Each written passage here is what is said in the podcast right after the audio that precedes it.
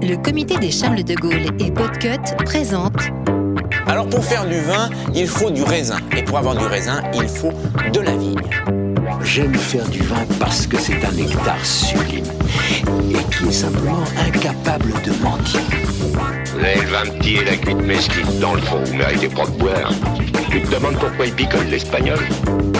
Tire-bouchon, le podcast qui parle d'épinards. Bonjour à tous et bienvenue dans Tire-bouchon, Tire-bouchon épisode 30. Wow. Maxime, Tire-bouchon, c'est le podcast qui parle de quoi? De pinard.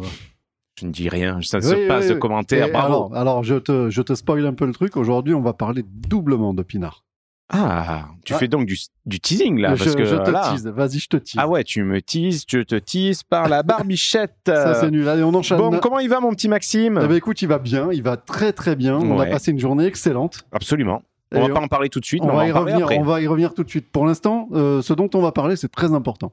C'est notre projet Garage Lab. Oui, Faut qu'on fasse un point sur l'avancement. oui. L'avancement, Julien, quel en est-il? Il est au non-avancement. On n'a rien foutu. On n'a rien foutu, pourquoi? Euh, Puisqu'en ce moment, aussi bien toi que moi, on est à toc côté pro, C'est ça. c'est-à-dire qu'on n'a pas une minute à, à, à nous. Euh, donc le projet est toujours en cours, donc ça, rassurez-vous, il n'y a pas de souci. Simplement monter un, projet donc, euh, de, De financement participatif donc sur Ulule ou sur notre plateforme, ça demande pas mal de taf, puisqu'il faut qu'on réfléchisse bien sûr aux, aux contreparties, parce que bon, euh, qui dit aide à un projet, bah, l'idée c'est pas de vous filer un porte-clés, euh, un porte-jeton caddie, quoi. C'est essayer de trouver des choses sympas Bah, en voilà. contrepartie. Bah, et des Et vraies contreparties. Voilà, des vraies contreparties, mais qui plombent pas non plus le budget, qui plombent pas non plus Tout la fait. logistique, le temps, tout ça. Donc voilà, ça, on, on préfère quand même prendre du temps pour bien bûcher dessus plutôt que vous vous donner des trucs tout moisis, quoi. Des trucs euh, faits un petit Donc, peu à la euh, quoi qu'il arrive, voilà, le projet est toujours en cours. Nous, on va commencer à bosser un petit peu sur la partie euh, Alors, aménagement. Les fondamentaux sont là puisqu'on travaille la vigne, effectivement. Déjà, les, ouais. les rangs, les rangs de vigne qu'on se réserve pour pouvoir faire cette cuvée tire-bouchon, donc Oui. on les travaille. Oui, Il est prévu que la semaine prochaine, je vous rejoigne pour que tu m'apprennes à tailler les rudiments de la taille. absolument. On va tailler donc nos quatre, euh, nos quatre ça, rangées. Et tu auras la joie d'être dans une équipe de taille, puisque nous avons donc euh, Thierry qui va nous, nous rejoindre et Lorenzo, donc mon collègue, Yes. euh, qui est avec moi le, le reste de la semaine. Et donc là, tu vas être dans une sacrée euh, équipe de taille et tu vas voir, on va raconter des blagues tout au long de la journée, se, se vanner, rigoler. Mais voilà, donc c'est, tu vas voir vraiment ce que c'est l'ambiance de la taille de la vigne. Euh, L'ambiance des champs. Alors, en tout état de cause, bon, euh, c'est vrai qu'on a besoin de cet argent pour pouvoir aménager les locaux pour faire la vinification. Mais la vinification, c'est pas avant septembre. Voilà, donc, Donc, ça, ça, ça laisse on- le temps de, quoi qu'il arrive. On est à la bourre, mais euh, bon, euh, ça va, on peut encore gérer. Il n'y a pas péri dans la demeure sur le projet en lui-même. Donc voilà, si vous voulez vraiment nous suivre comme vous, vous avez été nombreux à, à nous solliciter, vous inquiétez pas, c'est sur les rails. Et euh, on ouvrira donc le, on va dire la, la cagnotte en ligne un, un petit peu plus tard, euh, tout simplement. C'est hein. ça. Il me Donc- semble que le label, en plus, a prévu des choses pour le 1er avril, donc on l'aurait marché dessus euh, si on Ouais. avait ouvert notre Ulule. Donc ça tombe bien. hein. voilà, on va dire que, on va dire que c'était pour le, pour la bonne santé du label. Mon petit Max, t'es Yes. pas allé en vacances un peu là? Bah alors, alors, alors vacances, c'est un bien gros mot. J'ai po- j'ai posé trois jours. J'ai posé un mercredi, jeudi, quoi, vendredi, quoi. C'est un, un aqueduc, un petit pont. c'est euh. un grand week-end histoire de s'aérer un petit peu la tête. Qu'est-ce que t'as fait? T'es allé où? Je suis allé à Sancerre. Waouh Je suis allé à Sancerre, je suis allé à Mentou, je suis allé à Reuilly, je suis allé à Quincy. Resitue-nous un petit peu cette région Centre-Loire, Centre-Loire, euh, des, des vins qui sont bons. entre la bons. Bretagne et la Corse à peu près pour situer? Oui, ah bah, Hmm. c'est à mi-chemin, exactement. tu vois, tu fais. une- tu fais... Je suis très bon en géographie. Ouais, ouais. Non, non, bah, c'est dans le centre. Ouais. C'est la- c'est c'est le centre. C'est vraiment le centre. À Bourgogne Non? Oui Ah bah non, surtout pas, c'est la Non. Loire. Ah, Pardon. tu Oui, vois. oui, non, mais tu vois, comme quoi, et voilà, il y a- il faut, faut re- repréciser les choses. Non, non, c'est la Loire, c'est la Loire. Donc, euh, tu m'as envoyé, envoyé une petite photo en disant Bon, ben voilà, je, je rentre à la maison et il y a à peu près 10 cartons de pinard en Ah, disant Bon, j'ai ramené des petits souvenirs. Je suis full. Ma, cave, ma petite cave électrique là, de 120. Enfin, elle déborde. Elle déborde, je Donc, sais pas euh, comment gérer. il fallait là. acheter une grande de suite, là. Il fallait pas acheter une petite cave euh, pour Mais débuter. c'est- ce que je conseille. Tout le monde me dit non, mais euh, une petite cave électrique à 120 bouteilles, j'en ai assez. Je dis ouais, bah ouais, ouais, c'est ce que je me suis dit aussi quand j'ai acheté la mienne. Ouais, regarde, j'en ai assez. Regarde, c'est plein. C'est plein à et, craquer. euh, et ouais, non, non, non, mais c'est. euh, Et donc, tu m'as dit une chose, très enfin, qui peut être très vexante. Tu dis, je vais dégager toutes les bouteilles qu'on m'a offertes, Oui, que je ne c'est bois pas parce que je suis sûr qu'elles sont dégueulasses, Je suis sûr que c'est pour laisser de la place pour mes bouteilles à moi. Et je suis sûr que dans le lot, il doit y avoir des bouteilles à moi. Tu cries trop fort, tu fais saturer le Je micro. suis méfie-toi. sûr, pour, pour te dire à quel point ça peut, ça, me vexe, ça me vexe. t'es glandé. Euh, oui, sûrement, il y a des bouteilles à toi. Oui, évidemment, évidemment, parce que tu m'offres les bouteilles que toi, tu ne veux pas boire. Bien sûr. Ou qu'on m'offre et qui ne, ne me plaisent pas, en effet. non, ne fais pas aux autres ce que tu veux pas qu'on te fasse. Euh, voilà, c'est tout, quoi. Non, non, mais, euh, non, mais c'est vrai que euh, j'ai l'ambition d'avoir, de, de sélectionner quelques domaines où je veux garder euh, deux ou trois bouteilles max chaque Ouais. année. Mais tu vois, pour pouvoir, dans 5, 6, 7 ans, pouvoir me faire une verticale et pouvoir juger de l'évolution du vin sur plusieurs années, mais sur des domaines bien précis que je connais. Alors, rappelle-nous ce que- ce qu'est une verticale. Une verticale, c'est très simple, mon cher Julien. C'est tu prends un domaine, une Ouais. cuvée, et tu vas goûter tous les vins du plus récent au plus ancien sur 5, 6, 7, 10 ans, pourquoi pas. Mhm. Donc tu vas commencer au 2019, 2018, 2017, mais la même cuvée. Comme ça, tu vas pouvoir juger bah, déjà de l'effet millésime. Tu Mhm. vois, qu'est-ce qu'une bonne année, qu'est-ce qu'une mauvaise année? Ben, Là, sur des choses, sur une même cuvée, donc qui a priori euh, est issue d'un procédé de vinification identique, ou prou, à moins que les gens aient changé entre temps, mais Ouais. tu vois, donc les mêmes parcelles, le même vignoble, le même terroir. Et euh, donc tu vas pouvoir juger de l'effet millésime et aussi juger de l'effet de la bonification du Bien vin sûr, à travers ouais. le temps. Mm. Ça, c'est super intéressant. Nous, on s'en est fait euh, quelques-unes euh, quelques-unes dernièrement et tu vois que bon, bah, bah, le 2010, c'est meilleur que le 2015, quoi. Bien sûr. Même si 2015, c'est quand même une bonne année. Par contre, les- intéressant à les, faire. les- les 2012, les 2012 en général, chez nous, dans notre région, Mm. c'est pas ouf, quoi. Si tu peux trouver des 2012 moins chers, bah, Ouais, il y a ne une les, raison. il y ne a les une achète raison, pas ouais, forcément. Il y a une quoi. raison que s'ils sont moins chers, quoi. Pourtant, tu peux te dire, ouais, 2012, c'est quand même à 2012, quoi. Tu vois, il a, il a 8 ans, quoi. Mhm. Peut-être pas forcément un si bon calcul. Ouais, peut-être que c'est une année où il y a beaucoup plu, euh, les, degrés n'étaient pas ouf. je- je me rappelle euh, plus, ouais, je non, rappelle plus. honnêtement, je m'en souviens pas non plus. Enfin, c'est c'est très certainement une année où je m'intéressais pas encore au pinard, quoi. Ouais. C'était, c'était, c'est, de ça qu'on voulait parler? Non, Non, on je- voulait pas parler de ça exactement. de la bouteille qui est devant entre nous deux là. Ouais, parce que, parce que du coup, voilà, je me suis, euh, je, je- je suis allé à Sancerre et il y a un domaine dont ça fait longtemps, enfin, il y a un domaine que ça fait longtemps que je voulais aller visiter. Mhm. Le premier qui m'en a parlé, c'est au château La Verrerie. D'accord. Il m'avait dit Tu vas à Sancerre, putain, gros, il faut que tu ailles voir les frères Pinard. Au départ, au départ, je crois que c'était une blague. Il faut dire que s'appeler Pinard et travailler dans le, dans le vin, c'est quand même euh, du pain béni. hein. Ben, le bien nommé, bien sûr, Euh, mais c'est pas, c'est pas anodin puisque figure-toi, Je me figure. Voilà, ça faisait longtemps qu'on n'avait pas fait cette vanne. euh, que tu sais, il y a un moment en France, on avait le nom de sa fonction. Mais c'est dans surtout qu'on n'avait pas de nom. Et on a donné Oui, des voilà. noms par rapport à ta, ton Voilà. origine géographique et ton métier. Quoi. Voilà, Alex Métayer, par exemple, bon, bah, il était métayer. Oui, bien sûr. voilà, voilà. Euh, Alain Souchon, il était il, Souchon. il était, bien sûr, il était euh, menuisier. Non, non, mais bref, et là. euh, Marc donc, euh, Dutroux, il était. ouais, ouais. ben, on a discuté un peu avec Vincent Pinard, justement, et euh, il m'a expliqué que lui, ça faisait 20 générations qu'ils étaient dans le vent. Dans le 20 vin. Pas dans générations. le vent, tu- mais dans le vin. 20 t'imagines générations. On a fait le calcul tout à l'heure. Oui, ça faisait 400 ans. Si on se dit 20 ans pour une génération, Voilà, on- pourquoi pas Et c'est la fourchette basse, à mon avis. Euh, ça fait 400 ans. C'est dingue.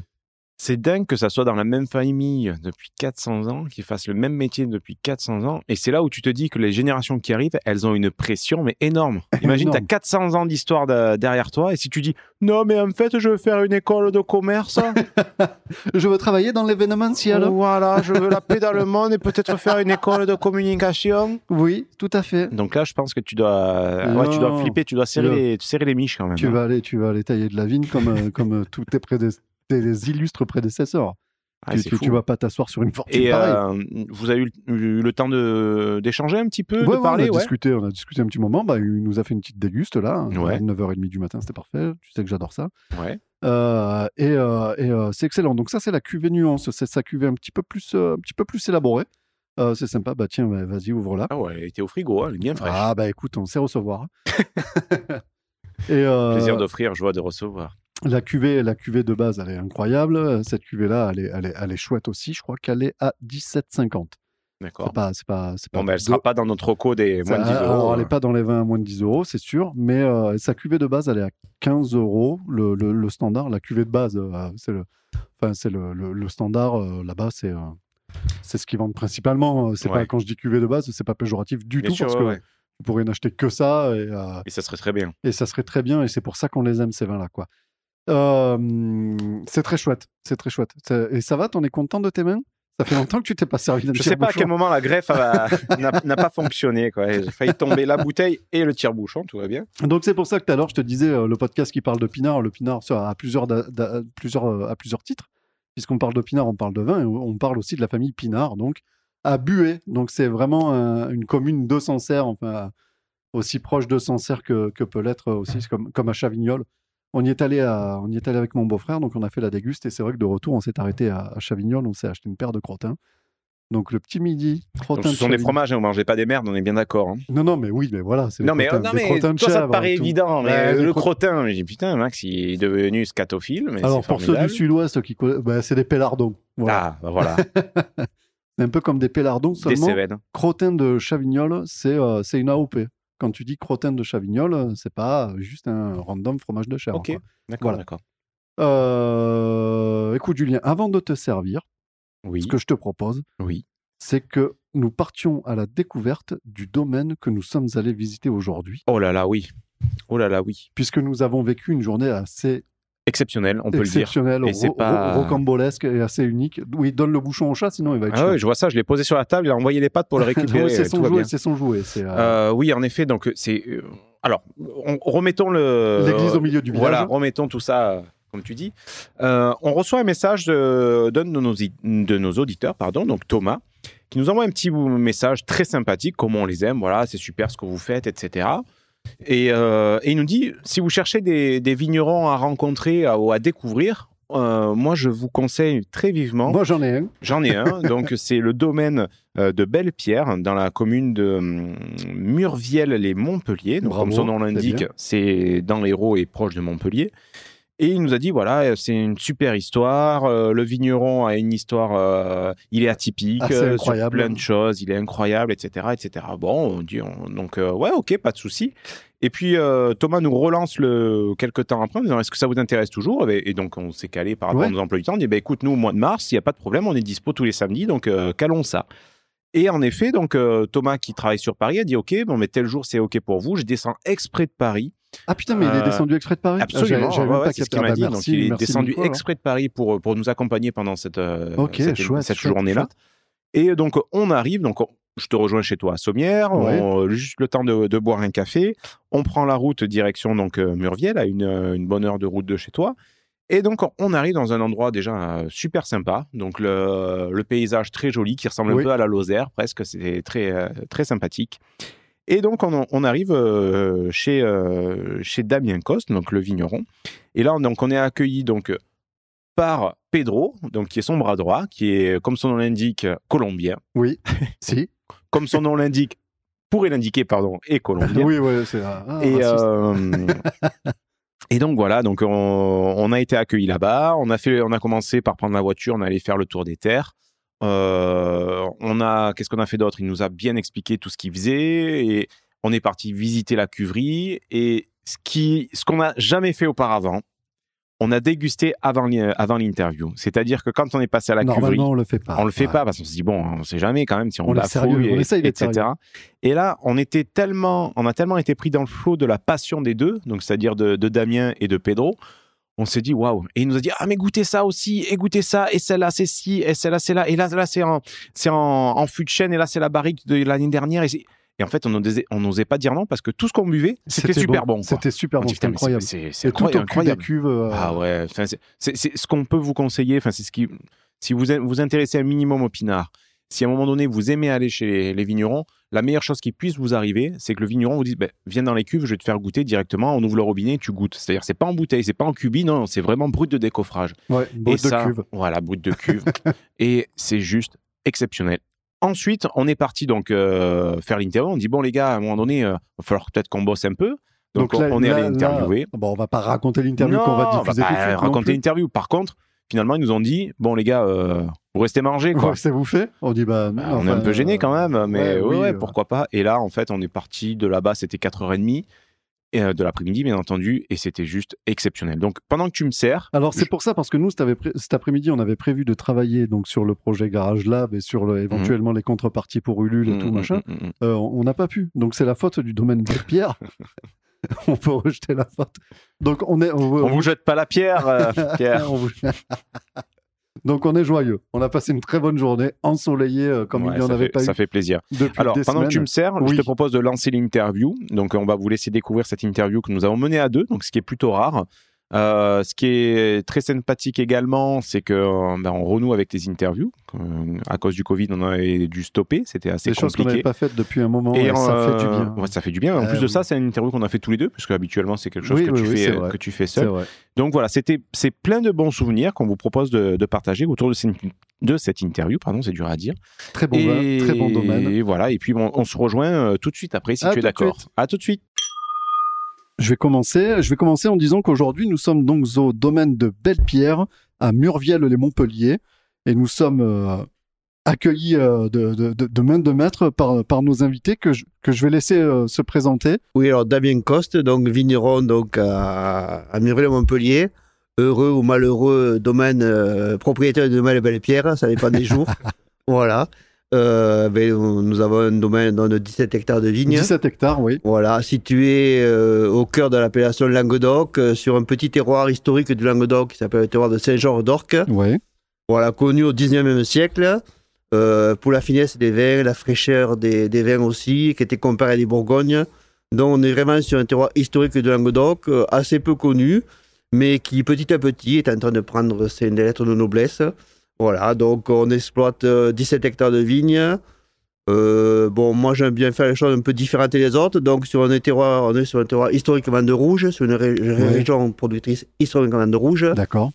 Mais euh, j'ai planté beaucoup de blanc parce que j'aime bien vinifier le blanc. Voilà. Donc on a, on a des choses un peu différentes. euh, et on a 17 hectares avec euh, 10 vins différents. Voilà. Donc on a, une, on a une diversité de vins qui était très importante. quoi. Alors, on peut en témoigner, hein, puisqu'ils ont essayé de nous avoir. Mais on a un peu d'expérience parce que euh, on a tout dégusté là. Ça fait un moment qu'on est dans, dans la cuve, donc euh, vous entendrez qu'on a probablement un ton joyeux dans la voix. Euh, c'est grâce à la dégustation. Ah, Julien, avant que je te passe le micro, je vais, euh, je vais faire mon intéressant deux minutes parce que tu nous as expliqué tout à l'heure ce que, ce que ça voulait, pourquoi le nom de Belle-Pierre, d'où d'où ça venait. Voilà. Parce qu'en fait, Murviel les, Mon- les Montpellier, Murviel c'est mur vieux euh, dans le patois du coin. C'est ça. Donc, qui dit ancien mur, des anciennes, des anciennes fortifications, eh ben, il y a des, forcément des belles pierres qui traînent. Et donc, le, le nom de ton domaine vient d'ici. Exactement. Voilà. Alors en effet, tu fais ton intéressant. Euh, alors la particularité de cette euh, de cette visite, c'est que je suis là. D'habitude, je suis jamais là. C'est toi qui fais ça en solo, et donc tu, tu m'as convié. Je suis très content. Mais euh, il faut dire une chose, c'est que on a reçu un message un jour de Thomas qui est assis autour de la table, qui me dit je vous écoute. Vous êtes très sérieux, c'est super. On dit oh là là, déjà ça sent un petit peu l'entourloupe là ce qu'il est en train de nous dire parce que nous trouver sérieux c'est quand même bizarre. Et il nous a dit écoutez, si franchement vous voulez découvrir des, pinards sympas, il y a ce domaine donc c'est le domaine de, Damien Coste, donc les, les belles pierres. On a organisé ça.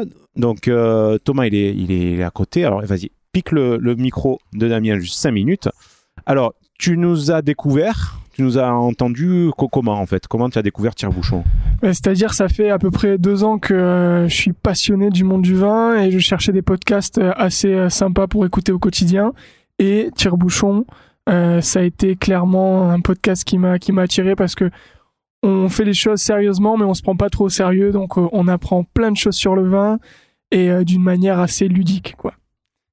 Merci là, tu nous... bon c'est pas très radiophonique mais on rougit. Et c'est- et c'est pas que toute la dégustation qu'on a fait euh, en bas en bas au caveau. Alors Damien, tu es épaulé par euh, Pedro. Tout à fait, oui. Alors bonjour Pedro. Bonjour. Eh, yo me appelle Pedro Penuela. Je viens de la Colombie. Je travaille ensemble avec Damien depuis de 10 ans. Je me charge de toute la part logistique de la viña, de la vinification, ensemble avec Damien et el onólogo Marc. Y son des personnes qui m'ont donné de la confianza, que m'ont donné de, de, de choses pour, pour, pour entrer en este mundo de vin que c'est c'est maravilloso. c'est excusez-moi, tout, je ne parle bien français. Tu, Bon, tu je le- vais- tu le imprimer tout possible. Écoute, tu parles certainement mieux français que nous, ce que nous parlons espagnol. Donc bravo, à- bravo à toi. Alors, lorsque nous sommes arrivés, vous nous avez bien accueillis. On est parti tout de suite. On a pris la voiture et on est parti dans les terres. Donc on a vu que c'était toi qui avais travaillé notamment euh, donc plusieurs terres. C'était un- un- une terre de 4 hectares euh, qui était sur la commune de Murviel ou un petit peu On est plus sur la commune de Montarnon. Voilà, Montarnon, d'accord. commune voisine. Alors tout à l'heure, tu nous as brièvement parlé de, de l'appellation Saint-Georges. Oui. Euh, donc là-bas, on était sur cette appellation-là, Non, on n'était pas, on était hors appellation Saint-Georges. d'accord On était vraiment sur l'appellation Languedoc et l'appellation Saint-Georges, c'est là où est domaine actuellement. L'appellation Saint-Georges, c'est cinq villages. Donc il y a Murviel, Saint-Georges qui font quasiment 80% de l'appellation. Et ensuite il y a Juvignac, euh, Pignan et La Vérune. Voilà. Donc il y a 17 euh, domaines actuellement sur l'appellation Saint-Georges. Donc c'est une toute, pe- toute, toute- toute petite appellation, comme je disais. Et voilà, mais c'est pas c'est les hum, c'est les terroirs historiques du Languedoc. Il y avait 13, c'est pas, euh, 13 terroirs en Languedoc, dont Saint-Georges d'Orque. Voilà, on peut citer aussi Montpérouse, on peut, on peut citer Saint-Christol, on peut citer euh, Saint-Saturnin, euh, voilà, la Méjanelle, Cartouze, Saint-Drézéry, voilà, tout ça, c'était des cépages, euh, c'était des cépages.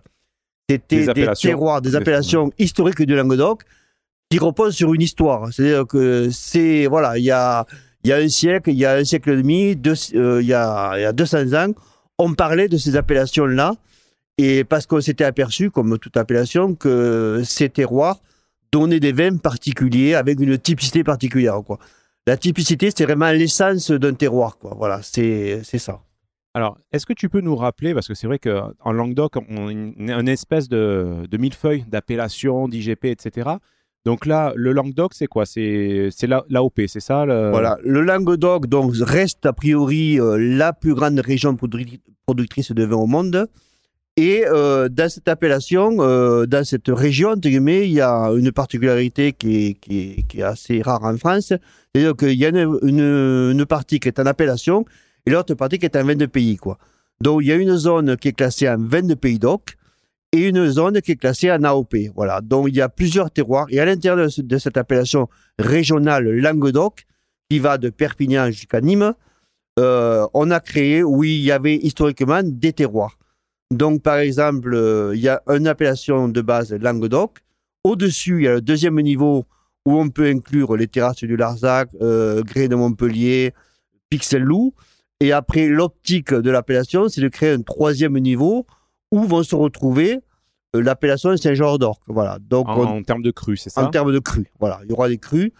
Et donc, euh, ça fait trois ans euh, au niveau du Saint-Jean d'Orc où on s'est réunis, où y a, on a déposé un dossier à l'INAO, l'INAO qui est qui l'instance, entre guillemets, qui délivre un petit peu les, les, les classements des Le appellations. FBI de la vigne, comme on Voilà, dit. tout à fait. et, et donc, euh, donc, on fait des négociations entre nous. On a monté un dossier un petit peu de production, par de, voilà, de production, de, commercialisation, etc., etc. Donc, c'est un dossier qui est en cours au niveau du LNAO et que qui devrait être examiné euh, d'ici trois ans. euh, voilà. Alors, juste une dernière question un peu technique, un peu administrative. Euh, donc, un jour, une appellation, ou en tout cas un groupement de vignerons se dit, tiens, on aimerait devenir cru. Quelles sont, on va dire, les, les- prérogatives ou au, moins les critères de base? Voilà. Ah ben, disons que l'appellation, le- l'essence de l'appellation, c'est euh, il y a trois, trois, choses vraiment particulières.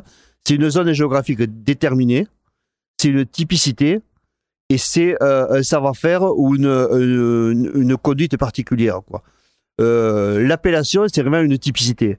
Typicité de terroir, typicité de, sol. Et après, il faut qu'au niveau de l'histoire, euh, euh, au travers de l'histoire, au travers des siècles, euh, il y a une reconnaissance d'une typicité, d'une particularité de ces vins par rapport aux autres. Voilà.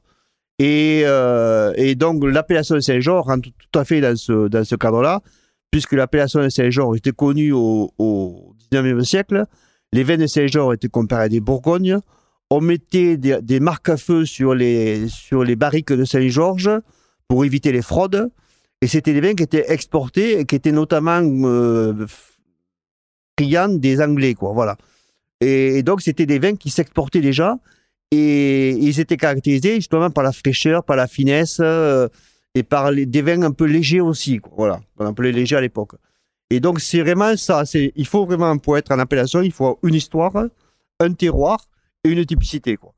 Et aussi une manière de cultiver, c'est-à-dire que des cépages particuliers, euh, tout, est, tout est typicité. Quoi. Cépage, ma- euh, manière de conduire les vignes, etc. etc.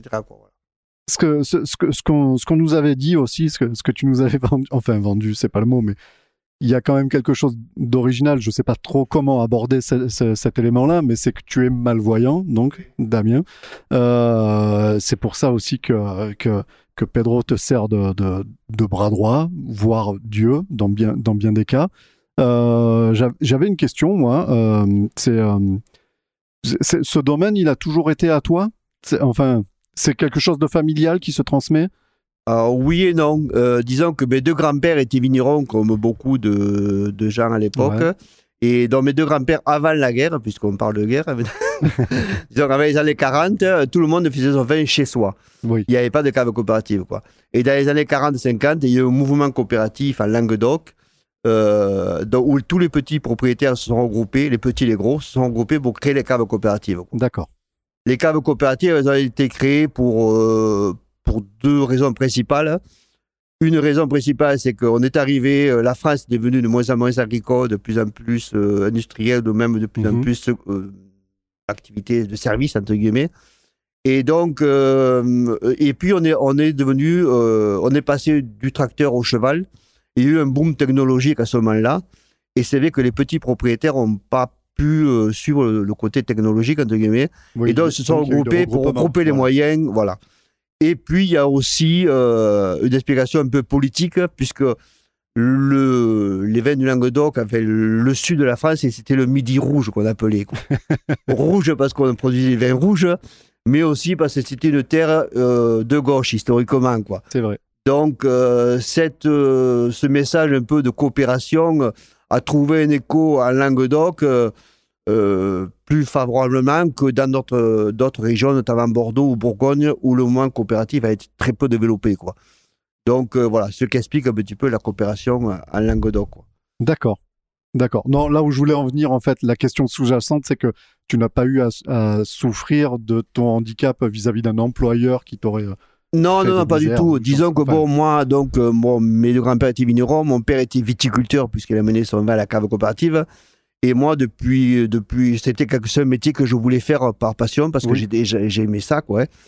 Et, et donc, euh, ben, l'idée, c'était de, voilà, c'était, c'était de, de créer son domaine parce que je suis arrivé à un moment où, justement, en cave coopérative, les gens qui étaient là, c'était des gens qui étaient âgés. ouais. Donc, je ne voyais pas forcément d'avenir là-dedans.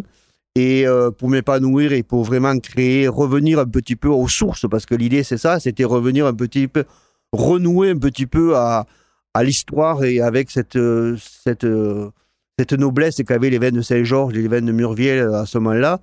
Mais je disais, voilà, c'était un défi que je me suis lancé, dire, je vais réécrire, enfin, continuer le livre un petit peu euh, de qualitatif et historique qu'il y avait de- sur le terroir de.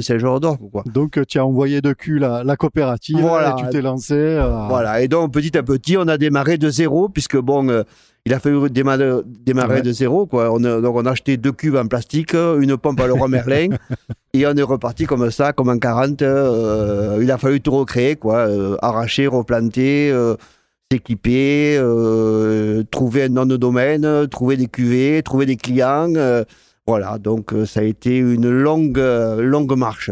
Alors, Julien, tu notes une cuve en plastique. Il faudra passer à, à Laurent Merlin prendre une pompe. Voilà, pour commencer. euh, voilà. Alors, il y, y a une anecdote très sympathique qui entoure ton domaine.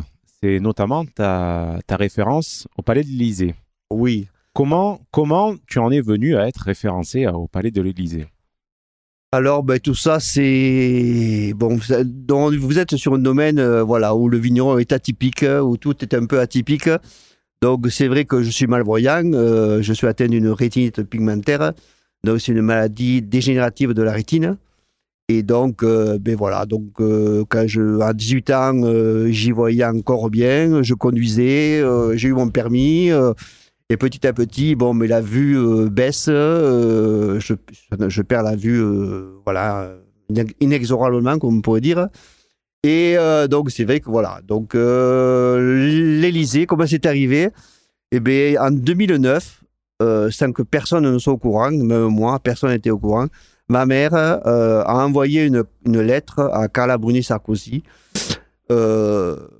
Un petit peu comme on envoie une bouteille à la mer, un petit peu, pour faire part de son désespoir d'avoir cinq enfants, dont trois qui sont atteints de cette maladie, dont Damien, dont moi, qui suis vigneron, passionné, etc., etc. Donc tout ce que je vous dis, ben, euh, je vous le dis, mais la lettre, on l'a jamais vue, et c'est quelque chose qui est arrivé euh, alors qu'on ne s'y attendait pas du tout, quoi. Donc au mois de mai, euh, je reçois un coup de fil, euh, allô, l'Élysée. Donc j'étais à mille lieues de, par- de penser que c'était euh, l'Élysée, quoi. Que tu pensais que c'était un restaurant ou un caviste éventuellement qui Voilà, exactement. Parce qu'à Montpellier, il y a un, il y a un restaurant qui s'appelle l'Élysée.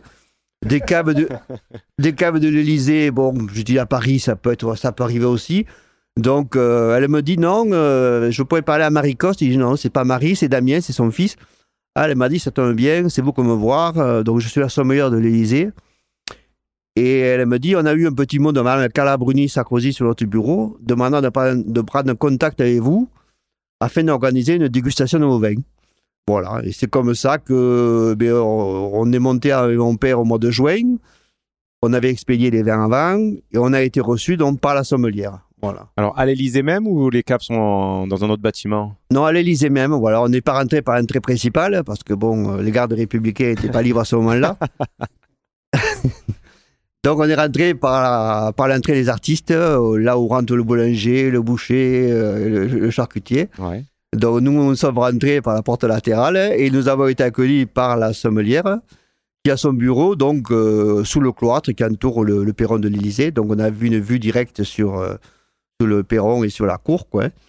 Et donc euh, voilà, ça s'est très bien passé. On est monté un petit peu, un peu angoissé parce que on ne savait pas comment on allait être reçu parce que c'est vrai que vu de Paris, euh, dans ces milieux-là, dans les sommeliers, euh, de Parisiens, le Languedoc, même si l'image a bien évolué, voilà, on ne savait pas trop comment être reçu. On s'attendait à avoir un vieux monsieur euh, un peu psychorigide. Et, et finalement, on est tombé sur une charmante dame, euh, 30 ans, euh, toute pleine de. Euh, voilà, tr- très simple, très, très agréable et dont la dégustation s'est très bien passée. Quoi. Donc, une belle surprise à l'arrivée. Tout à fait. Double surprise. Double surprise, voilà. Alors, par rapport à. hum, Tu parlais que tu avais des, donc des, des frères et sœurs. Ouais. Euh, Est-ce qu'il n'y a que toi qui es dans le, dans le domaine viticole ou tu as donc dans tes frères et sœurs des personnes qui ont créé leur domaine à côté? Non, pas du tout. Non, j'ai été le seul à vouloir, euh, au grand âme de mon père, qui voulait pas que personne le reprenne, Ouais. euh, à vouloir euh, continuer le, le vin, quoi, la, la viticulture. D'accord. Alors, restons sur le côté viticulture. Donc, tout à l'heure, nous sommes allés visiter donc, euh, une, une parcelle donc, euh, de ton domaine et euh, on a parlé cépage. Alors, avant même de parler cépage, on a parlé taille, c'est-à-dire que euh, tu, nous, disais, alors je sais plus si en début, début d'interview, euh, on se vous voyait ou on se tutoie, mais bon, on va aller se tutoyer, ça sera beaucoup plus simple. Euh, on parlait de la taille en gobelet, par exemple. Alors, est-ce qu'on peut rappeler notamment à nos auditeurs ce qu'est euh, un gobelet?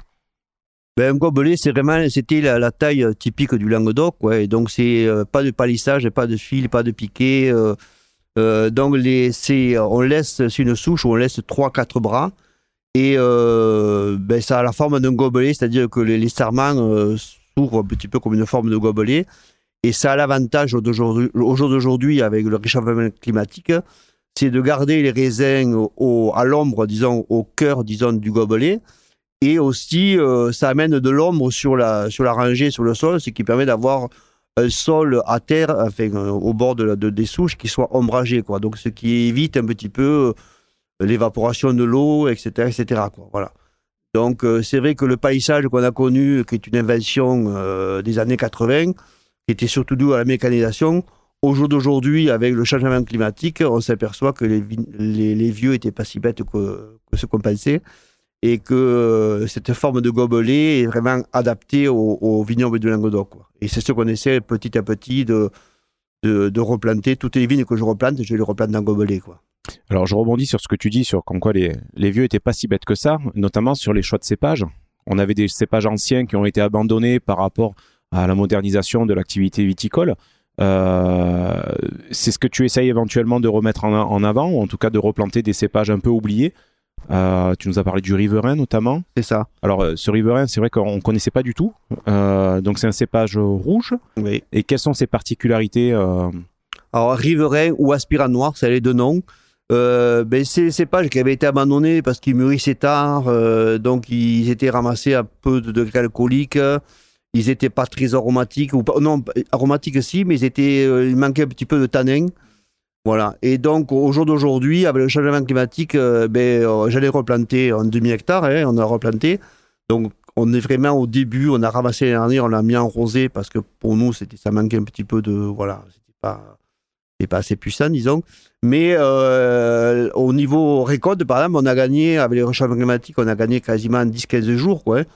Ce qui fait que c'est tous ces, tous ces cépages comme le Mauvais, le Morastel, le, le Picpoul noir, le, le Riverain, tout ça, c'est les cépages qui mûrissaient tard.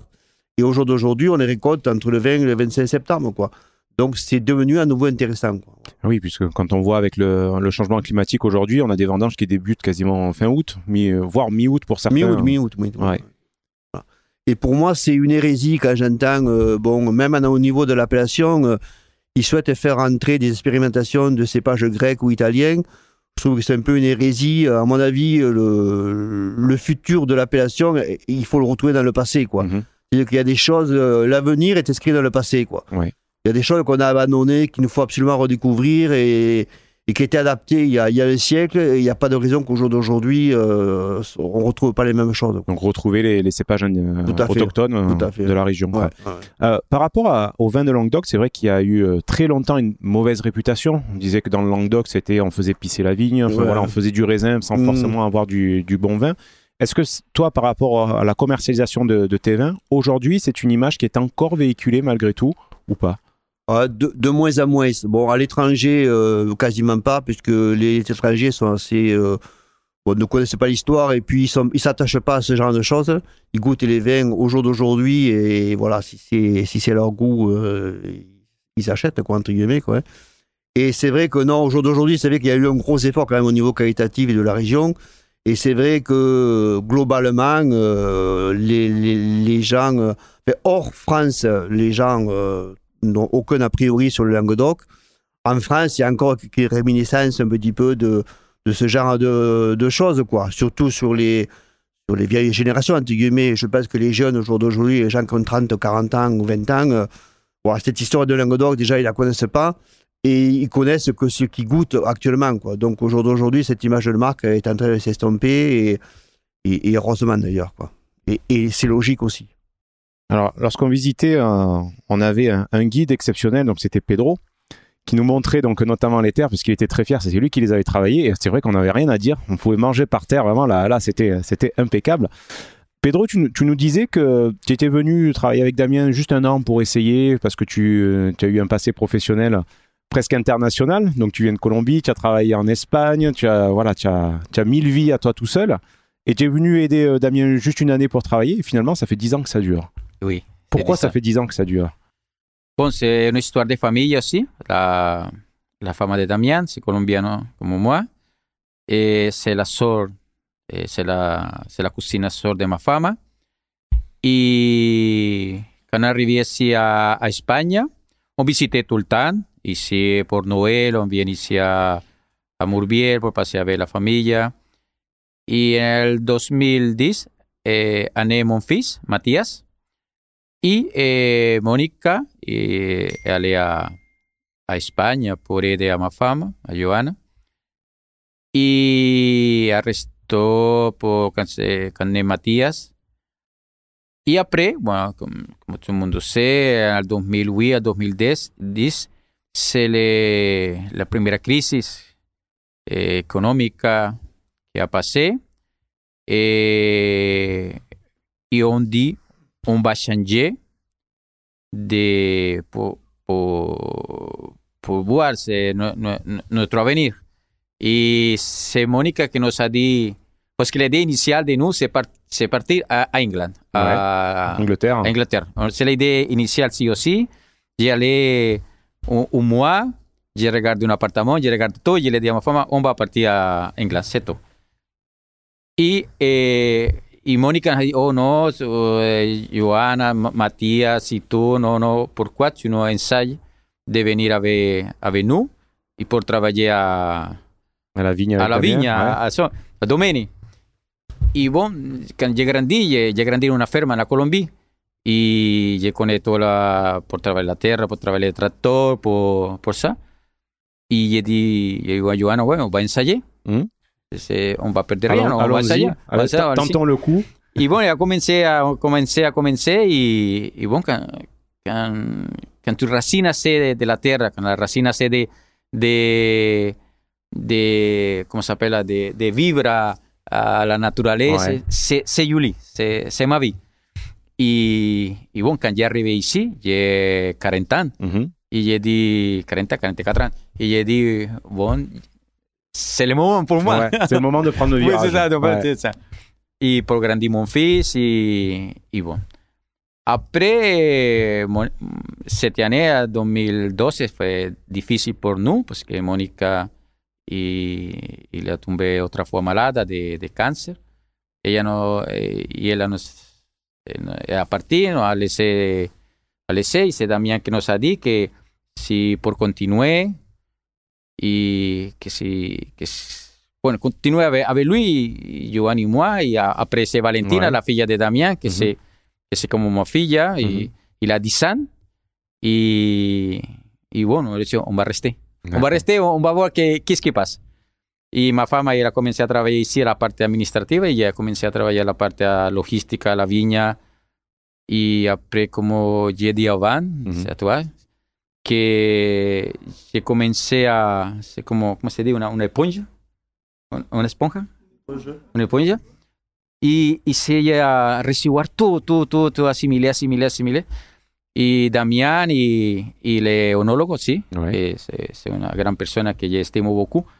Y ya comencé y se ya rentré y après je ne peux sortir. Ya, Ouais. pour moi, c'est ma vie. C'est, c'est como yo dit a Thomas, que la viña, le vin, c'est como mon fils. Mm. Je, je le prends quand c'est la, la vigne tous les années. Ouais. Elle, elle, elle, le met de, de janvier. Y elle a commencé otro, otro fils. Chaque année, c'est un, un Tu suis sa croissance, tu C'est- l'élèves. Tout, tout voilà, l'élève, c'est- ouais. aquella qu'elle mette en bouteille. Ouais. Je dis, c'est mon fils qui va sortir. Il m'a laissé. Bon. Et, et bon, je, je, je suis content, c'est je suis fier de Damien, que se- que s'exprime beaucoup eh, a, a causa de su maladie, mais c'est une personne qui, qui va de frente tout le temps. Il, il est, c'est comme un tracteur. Il va. Et, et bon, et je vais à côté. Donc c'est le, c'est le destin qui vous a réunis au final. Oui, c'est ça. C'est ça, c'est c'est une belle équipe entre, entre les deux, entre les trois, et c'est tout. Et, et- et on le voit justement dans la dégustation qu'on a fait tout à l'heure, vous partagez la même fierté, on voit la même lueur dans le regard à chaque cuvée.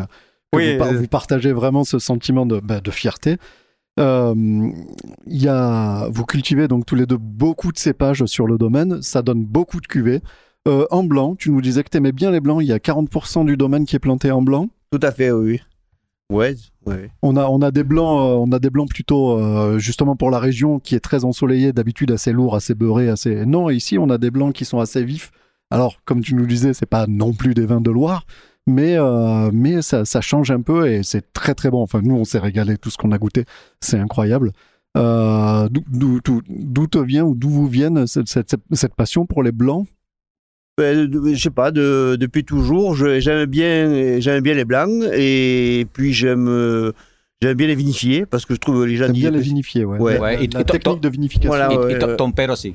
Porque Mon père aussi. Ah. yo sé, le père de Damien, il a beaucoup les blancs. D'accord. Y, y je pense que c'est la référence de Damien aussi, la, les blancs, c'est ça. Ouais, et puis c'est vrai que là, c'était, on fait aussi un challenge aussi, c'est-à-dire que on était, quand je me suis installé, c'était euh, une région historiquement de rouge, et c'est vrai que le blanc, il n'y en avait pas beaucoup, et donc je me dis, bon, pourquoi pas planter du blanc, parce que c'est vrai qu'il y a d'abord, ça correspond peut-être à un marché futur, et puis, euh, et planter du blanc, mais toujours dans le terroir, c'est-à-dire que pas partir comme beaucoup à l'époque, partir sur le chardonnay et le sauvignon, mais essayer de, de partir sur les cépages, disons, euh, du Languedoc ou au moins du sud de la France, donc c'est vrai qu'on a planté beaucoup de roussanne. J'ai mon cépage euh, de préférence, c'est la roussanne.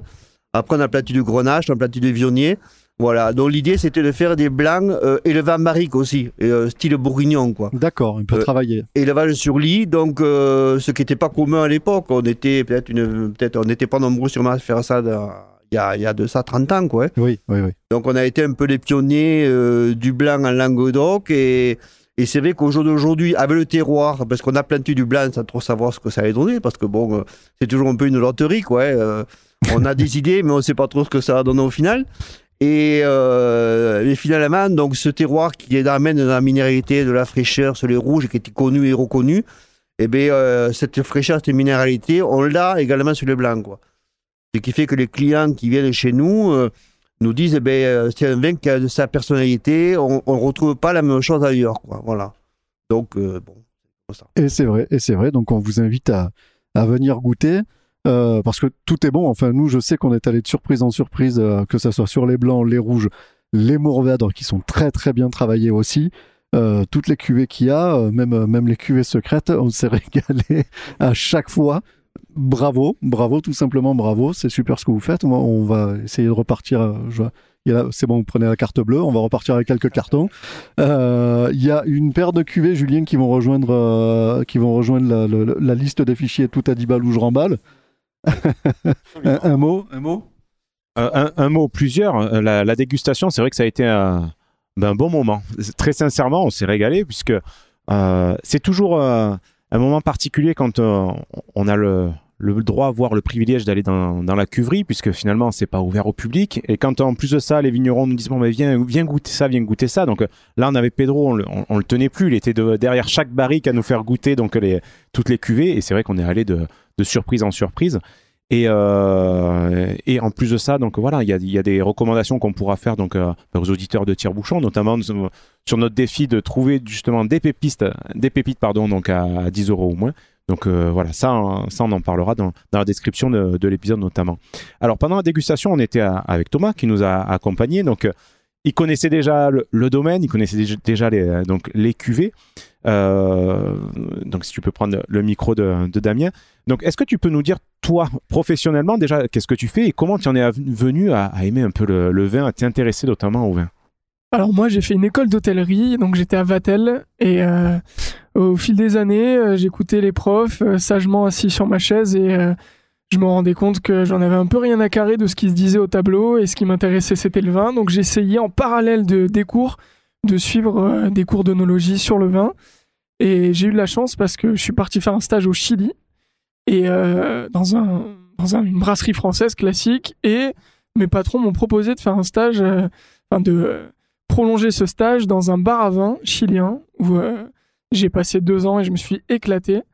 Et à mon retour en France, j'ai dit putain, c'est c'est quand même fou. Je connais beaucoup de vins euh, euh, d'Amérique du Sud, mais euh, les vins de chez moi, du Languedoc, je les connais pas. Donc j'ai commencé un périple et à découvrir un maximum de domaines dans ma région. Et j'ai eu la chance d'avoir découvert ce domaine, Belle-Pierre, avec deux personnes bourrées de talent et d'humilité qui sont Damien et Pedro, qui m'ont littéralement accueilli comme un fils.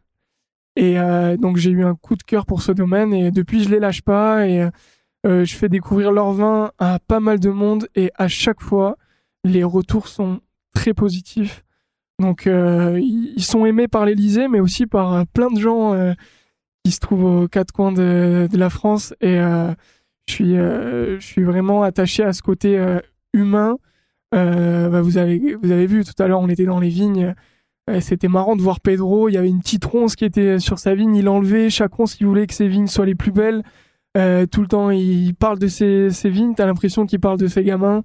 Euh, tout le temps, il veut que sa vigne soit plus élégante que la vigne du voisin, mieux labourée, mieux taillée.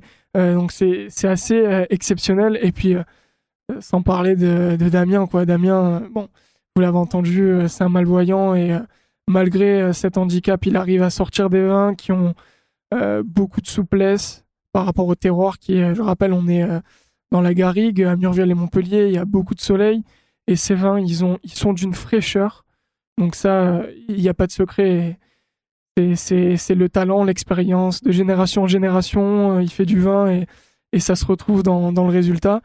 Donc euh, je souhaite euh, applaudir le travail de ces deux vignerons assez atypiques. Et je vous invite à venir déguster ici parce que entre Damien qui, euh, qui, qui est malvoyant et Pedro qui parle à moitié français, euh, je vous garantis que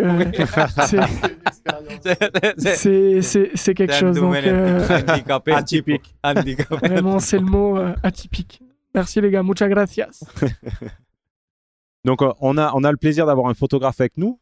Donc, Greg, merci d'être d'être là. Donc, euh, Greg, est-ce que tu peux nous, nous dire un petit peu. euh, bah, déjà, on a remarqué que tu es arrivé, tu avais des skis dans la voiture, donc ça a sauté aux yeux parce qu'en ce moment, on peut pas skier, c'est horrible. Et toi, tu dis, oh, mais moi, je fais du ski de rando, je m'en fous. On rejoint un peu le côté atypique hein, euh, quand on peut faire. euh, on essaie de faire ce qu'on peut avec ce qu'on a et je pense qu'entre le ski et ce domaine, c'est quelque chose euh, bah, qui fait lien. Ouais. Et donc, c'est Thomas qui m'a qui m'a convié à venir. Je vous avoue que j'y connais pas grand chose en vin. Ouais. Et est-ce que ça t'a donné envie Je- d'en savoir plus? Bah, cette déjà- visite, euh, le- Ouais, d'entendre je- parler les vignerons Ah, moi, ce que j'adore, c'est l'histoire. C'est, euh, Enfin, depuis tout à l'heure, je regarde parce que les auditeurs pourront pourront que entendre. Mhm. Mais euh, les étoiles dans les yeux, la fierté, on la ressent autour de la table. Quoi. Et donc, te- tu débutes une activité de photographe? Ouais, euh, je débute une activité de photographe, c'est tout récent. J'ai ouvert mon studio, Ouais. l'ancien studio Autopromo. Ok. Qu'on peut Et, retrouver. euh, euh, sur Instagram, sur euh, Insta, sur, ouais. euh, sur Internet. D'accord. Et euh, donc, ouais, je- j'essaie de, de prendre en photo les passions des gens et, et leurs histoires. de montrer les passions, finalement. Alors, on a, on a une belle surprise puisque bon, nous, on était venus faire la visite, vous interviewer et partir. Et là, vous nous avez dit non, non, non, surtout ne partez pas. Et on va vous faire goûter des spécialités, notamment euh, Colombienne. euh, colombiennes. Et euh, vous nous avez dit, bah, tant qu'à faire, on fait une petite dégustation euh, entre le- ce qu'on propose, donc une sorte de dégustation mets et vin. Euh, ben Maxime, qu'est-ce que tu en penses? On reste ou pas? Ben oui, oui, oui, nous, ça fait des mois qu'on est frustrés parce que justement, les interviews de vignerons avec ces événements du Covid et tout, on a dû mettre ça en pause pour le podcast. Donc, on a réa- réagencé le podcast, mais pour nous, il y a toujours quelque chose qui manque, quoi. Et là, c'est l'interview de la reprise et on se tape une méga régalade. euh, On, on est ultra content. donc, euh, oui, bien sûr, on reste, on reste, on reste. De toute façon, moi, j'ai crevé les pneus de la bagnole, on peut pas partir. donc, donc on reste. Euh, néanmoins, il y a une tradition que nous avons au niveau des, des, des, des interviews que nous produisons. Euh, je pose toujours cette question en fin, en fin d'interview, c'est si vous deviez choisir un vin, français, international, peu importe, mais pas euh, un vin que, qu'il faut associer avec des, avec des mets des, ou quoi, ou qu'est-ce, un vin qu'on aime bien boire comme ça le dimanche au soleil, tranquillou, un vin qui se suffit à lui-même. Si vous deviez en choisir un, lequel, lequel serait-il? Je vous laisse. Ah, alors, on a un candidat à ma droite. Alors moi j'y vais direct Ouais, les gars. vas-y, fonce. Euh, c'est un petit domaine de 5 hectares avec un couple qui est adorable qui produit une cuvée qui s'appelle le Pinceau pour rendre hommage à la femme du vigneron qui travaille avec lui parce qu'ils travaillent en duo qui était à l'époque euh, peintre. Et euh, pourquoi le Pinceau? Parce que c'est un assemblage rouge de Pinot Noir et de Cinsault D'accord. assez atypique parce que c'est sur les terres euh, du Pic Saint-Loup, donc c'est acclaré. Donc on n'est pas en Ah, appellation. Pic Saint-Loup, mais euh, on est sur le terroir du Pic Saint-Loup, donc un terroir qui, qui a quand même pas mal de, de soleil, qui, qui a de la fraîcheur parce qu'on se, se rapproche des Cévennes, mais qui a du soleil. Et du coup, euh, le pinceau, le Pinot Noir et le Cinsault en assemblage, il donne un vin délicat avec la richesse du Sud. Et euh, on sait que c'est difficile de, euh, de, de faire du Pinot Noir chez nous. Et là, pour le coup, c'est un, grand succès. Donc voilà, domaine de la Pégaline, pinceau. C'est à Claré, c'est à côté de la maison, c'est parfait. Il, parle, il parle mieux que nous du vin on va devoir l'embaucher au podcast. Alors, Damien, un, un choix. Ah, il est parti. Ah oui, mais il est, il est parti à la cave carrément le chercher. non, pas de, pas de recommandation comme ça ou un, un autre, pas forcément. Non, mais disons que moi, un- euh, moi j'aime bien goûter les vins, disons, d'autres régions, parce que c'est vrai que ça permet de, ben, de, de voyager, de, le voyager aussi, hein, parce que le vin, c'est ça, c'est aussi le voyage, la rencontre.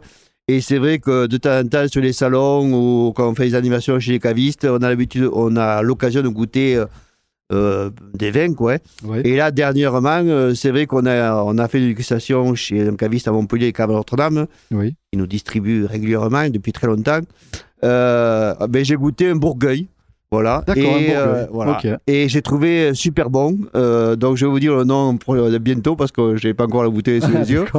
Mais euh, c'est vrai que ça permet de goûter autre chose. Alors il faut goûter ça avec les, avec les yeux, les- la bouche et les yeux, euh, disons, euh, détachés de, de notre région parce que sinon c'est pas du tout comparable. Ouais. Mais c'est vrai que voilà, c'est c'est un vin que j'aime bien parce que ça change de chez nous. Quoi. hein. Et c'était fruité, c'est, euh, c'était du Cabernet Franc, 100%. D'accord. Ouais, c'est chouette. Et euh, j'étais agréablement surpris euh, parce que c'était fruité, ça avait de la matière, c'était c'était mûr et euh, voilà, je trouvais que c'était euh, très très bon quoi. Alors, Pedro, tu viens de revenir avec une bouteille à la main. Quelle est-elle? Pues c'est meilleur que Damien lui parle sur, sur la... c'est ça. Bon, je vais decir una cosa. La, la vérité que, que moi et nous, quand on sort, quand on, on, lo- on, lo- on fait une petite réunion entre amis, Mhm. j'ai tout le temps, j'essaye d'amener mon vin. Ouais. Pourquoi Parce que si, si, si elle me dit eh, son, son bons et oh bien, je, je suis fier de la Bien sûr, conversation, ça. Après, eh, l'autre jour, eh, l'an dernier, on fait ah, une dégustation à la cava de, cava de Voilà. Notre-Dame. Fue una dégustation y eh, on a amené quelques personnes pour déguster cet vin à l'ouette, non Le Bourgueil. Et le le fameux Bourgueil. Bourgueil, ouais. Y eh, la verdad es que eh, Damien y, y moi, on plaçait bien. Donc, Donc, il- ça a été un coup de cœur à tous les deux. Oui, Oui, c'était c'est un ça. coup de cœur. oui. oui, Ouais. c'est ça. Et c'est vrai, comme disait Pedro, bon, on aime bien amener notre vin chez les gens pour faire connaître notre vin, Ouais. Oui. mais par contre, on aime bien qu'on nous offre autre chose. quoi. Ah oui. oui, ah, oui, oui. Donc Oui. c'est vrai que quand on, quand on va au resto en général ou quand on va chez les amis ou des comme ça, on leur dit euh, bon, nous n'ouvrez pas notre vin, mais voilà, offrez-nous autre chose. Quoi. Et c'est vrai que voilà, c'est toujours dans l'idée de goûter autre chose, quoi, Bien sûr. Au vin. Quoi. Alors, moi, j'ai une question toute bête. Il n'y a pas une personne qui a la même réponse. Justement, vous allez chez des amis, vous amenez une bouteille de vin. Est-ce que vous attendez que l'ami ouvre cette bouteille de vin pour le repas ou au contraire, vous dites non, vous la mettez de côté et je préfère euh, qu'on ouvre le vin que tu avais prévu? C'est la question que tout le temps je me pose à moi, dans de moi. Et j'ai dit, je ne sais pas si je l'amène pour ouvrir ou pour garder. Mais y- beaucoup de fois, je l'amène pour, pour, comment ça s'appelle, pour, eh, pour boire, eh, pour manger, ouais. c'est pour, pour, pour partager. Ouais. Y quand, la, per- y quand mis amigos, ils la prennent, ils la gardent, je dis, ah, Ouais. bon. Un peu de déception, C'est quoi. c'est bien, c'est bien, c'est bien, si, c'est bien, je ne sais pas, mais, mais c'est c'est- c'est une histoire, je ne sais pas. Mais, mais là, beaucoup de fois, j'ai j'essaie aussi de, de amener deux ou trois bouteilles. Un pour garder et un pour Voilà, au moins une. C'est ça, ouais. Très bien. Damien, tu voulais revenir sur, sur quelque chose? Oui, bien, re- je revenais sur un peu la- la- le, le côté atypique du domaine. C'est vrai que bon, un domaine malvoyant, on est malvoyant. Bon, et puis après, c'est vrai que l'Amérique latine, euh, voilà, euh, Pedro, la Colombie, euh, entre guillemets, moi j'ai connu euh, Monica, dans ma femme, euh, il y a en 98. Voilà, donc je l'ai connue au Venezuela, puisque j'étais allé voir un copain qui faisait sa coopération militaire là-bas. Et c'est là où il y a le coup de foudre, entre guillemets, a, a eu lieu. Donc, euh, j'ai Monica est, est venue. Disons qu'il, dans des cas comme ça, euh, c'est comme avec Thomas, il faut qu'il y en ait un, un des deux qui fasse le choix. Ouais. Donc, euh, ben, c'est elle qui a fait le choix de venir. Et c'est vrai que c'est pas évident quand même de quitter son pays, une culture, des amis pour venir en France où, ouais, malheureux- enfin, on n'a pas du tout la même culture, euh, la famille est loin. Oui, de l'autre côté de l'océan. Euh, Voilà, et puis, euh, bon, vu d'Amérique latine aussi, paysan, c'est un peu négatif, donc ça pas trop où elle allait tomber, quoi. Bon, et, mais, et donc Monica est arrivée ici, et c'est vrai que, bon, en, en 2000, enfin, deux ou trois ans après, elle était, bon, elle parlait français couramment, et, euh, et puis elle s'est mise à fond dans le vin. Et un peu, c'est ben, grâce à elle aussi, euh, pendant 10 ans ou 15 ans, où on a beaucoup travaillé, beaucoup, euh, beaucoup voyagé, beaucoup fait la promotion du de Belle Pierre. Et c'est vrai que voilà, euh, je l'associe vraiment au, succès de Belle Pierre, euh, vraiment, parce qu'elle a partagé ma vie, elle a partagé ma passion. Et ben, c'est comme ça que aussi j'ai connu Pedro, Johanna, parce que sans Monica, Pedro et Johanna ne seraient pas là. Euh, Johanna, donc c'est la cousine germaine de, de Monica. Mhm. Et donc, euh, Johanna et Pedro étaient en Espagne, et comme il vous a raconté, ben voilà, ils ont passé 10 ans en Espagne. Et puis, euh, bon, la crise étant, ils ont eu le choix un petit peu de. de voilà, ils ne savaient pas trop où aller, l'Angleterre, l'Allemagne, parce que les Colombiens, ils sont immigrés partout en, en Europe. donc, la famille est très large, il y en a un peu aux quatre coins des, des continents. Et donc, ils avaient un choix multiple de, de points de chute éventuels. Et c'est vrai que, bon, euh, ils ont fait le choix de venir. Et c'est vrai que ben, Pedro, il n'était pas du tout issu du milieu viticole, entre guillemets. Son père était agriculteur, mais voilà. Et c'est vrai qu'il est tombé dedans et il est, tombé dans la passion. Et c'est vrai qu'au jour d'aujourd'hui, euh, ben, c'est mes yeux, entre guillemets. Euh, euh, J'y fais de confiance aveugle, si on veut faire un jeu de mots. Euh, et donc, euh, et voilà, donc il est là et heureusement qu'il est là parce que c'est vrai que voilà, il s'est un passionné. Et, et c'est vrai que quand on est handicapé, la confiance, la confiance et la dépendance, quoi. Quand on est handicapé, ben, il y a la dépendance et c'est vrai que des fois, je me bouffe parce que bon, j'aimerais faire des choses que je ne peux pas faire. Et, et la confiance, parce qu'il faut faire confiance, quoi. Et c'est vrai que la confiance, elle n'est pas évidente parce que bon, euh, on a toujours un petit peu peur quand même de. Voilà. Et c'est vrai que c'est un peu une paternité partagée, euh, puisque bon, voilà, c'est son enfant et c'est le mien aussi. Ouais. Et, et voilà, donc on a, euh, il y a deux papas pour, pour un bébé, quoi, entre guillemets, quoi, voilà. Un beau bébé. Un beau bébé, voilà. Et c'est vrai que, bon, euh, voilà, Monica ayant disparu euh, il y a déjà 10 ans, bon, d'un cancer du sein, ben, euh, Johanna, Pedro ont été là. Alors, à la fois, c'est euh, professionnel, mais c'est surtout familial, quoi. Parce que, bon, ma fille, à l'époque, avait 10 ans, donc, euh, voilà, ma fille, c'est presque devenue la fille de, de, de Pedro. Ouais. Et euh, bah, il y a quand même le côté, voilà, ils ont toujours été là pour moi. Et, et encore au jour d'aujourd'hui, voilà, le, si le vin de Belle Pierre euh, est, est ce qu'il est et, et, et Belle Pierre est toujours présent, euh, voilà, c'est un peu grâce à tout, à tout, à tout le monde, quoi. Voilà, à Johanna, à Pedro, à Monica et puis à moi aussi, bien entendu, mais bon, euh, voilà. Sans, sans les autres, disons, on peut pas, des fois, on peut pas faire grand chose, quoi. Donc, euh, c'est vrai que. C'est ton, père aussi, ton père est... Oui, il y a mon père aussi, bon. c'est- Bon, en tout cas, c'est un beau domaine pour une belle histoire, Ouais. euh, avec de beaux vins également. Donc, c'est vrai que merci Thomas de nous avoir fait découvrir donc le, le domaine de Belle-Pierre. Tu as ben, bien fait de nous contacter. C'est vraiment, je pense nous aussi un, coup de cœur, une belle histoire, de belles personnes. Euh, donc, merci à Greg d'avoir pris donc euh, des photos. On mettra le lien de, ta page Insta. Donc ça, tu penseras bien à nous l'envoyer. Merci Thomas encore une fois. Et euh, Damien, Pedro, merci pour votre accueil. Je relaisse la, la parole à Thomas.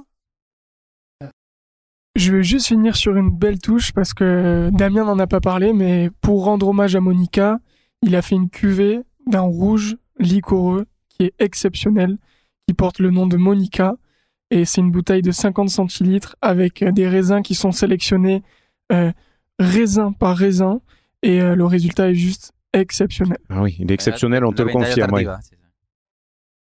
Vendange tardive, on a eu l'occasion de la goûter. C'est, on a, on a, c'était quoi l'avant-dernier? Parce qu'après on avait la cuvée spéciale secrète euh, de Pedro, mais c'est vrai que c'était, euh, c'était super bon. Belle Pierre, c'est divin. C'est divin, différent, voilà. Avec euh, ben, des, des- pas mal de vins atypiques. Euh, voilà, on est un petit peu, on crée des choses, euh, on crée des, des- on, plante des, des, des cépages sans trop savoir ce que ça va donner. Et puis avec ça, on compose des, des cuvées et voilà, il y a les atypiques et les terroirs. Voilà, il y a un peu les deux, les deux choses au niveau du domaine. Donc le terroir ancré dans la tradition et puis des choses un petit peu folles que la nature nous donne ou qu'on crée et voilà ça fait c'est tout ce qui fait un peu l'image du, du domaine un petit peu originalité Eh bien, merci Damien pour, euh, pour cet accueil. Merci à vous tous autour de cette table.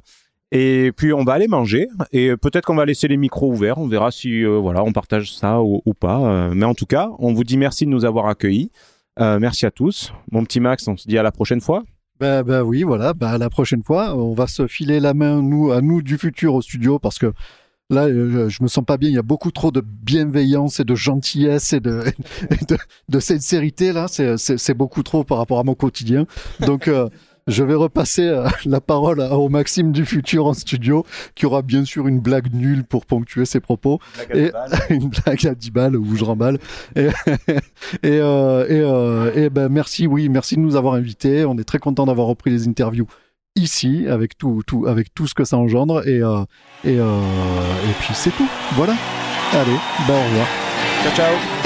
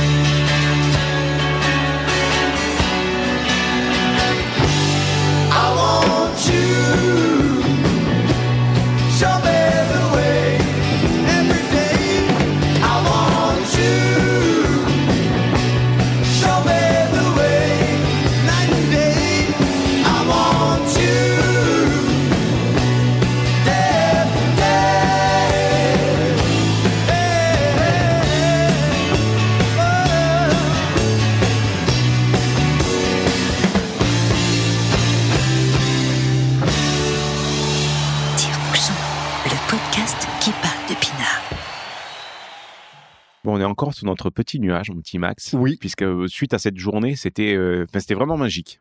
On leur a dit en partant, on leur a dit mais merci parce que vous nous, a- on- enfin, vous nous avez accueillis comme on n'a jamais été accueillis. Euh, vous nous avez expliqué les choses, mais en long, en large, en travers, euh, mais c'était juste génial. Ouais. On a pu déguster des merveilles. Et en plus de ça, ils nous ont gardé à manger, donc euh, c'était génial parce qu'on était euh, en plein soleil. euh, allez, famille, ouais, on sort de table, tac, tac, tac. voilà. On était presque, je sais pas combien, au- au- autour de la table. Là, ils nous sortent un plat d'huîtres avec des huîtres. J'ai jamais mangé des huîtres aussi grosses. Ouais, des belles huîtres de l'étang d'Auto. ouais, C'était génial. grasses. En plus, euh, on a eu donc spécialité colombienne des empanadas, Ouais. qui était su- juste succulent.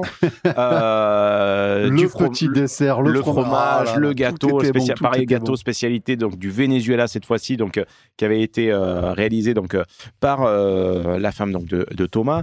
Enfin voilà, déjà on était à table, c'était c'était exceptionnel. Nous, on s'est senti con parce que normalement, pour les interviews, on vient, on fait l'interview en une heure, Et on se casse. on achète une bouteille de vin et puis on se casse, quoi. Et là, elle était devant tellement de générosité, on s'est dit, putain, on aurait dû amener quelque chose, quoi. C'est clair, on, est parti honteux quoi.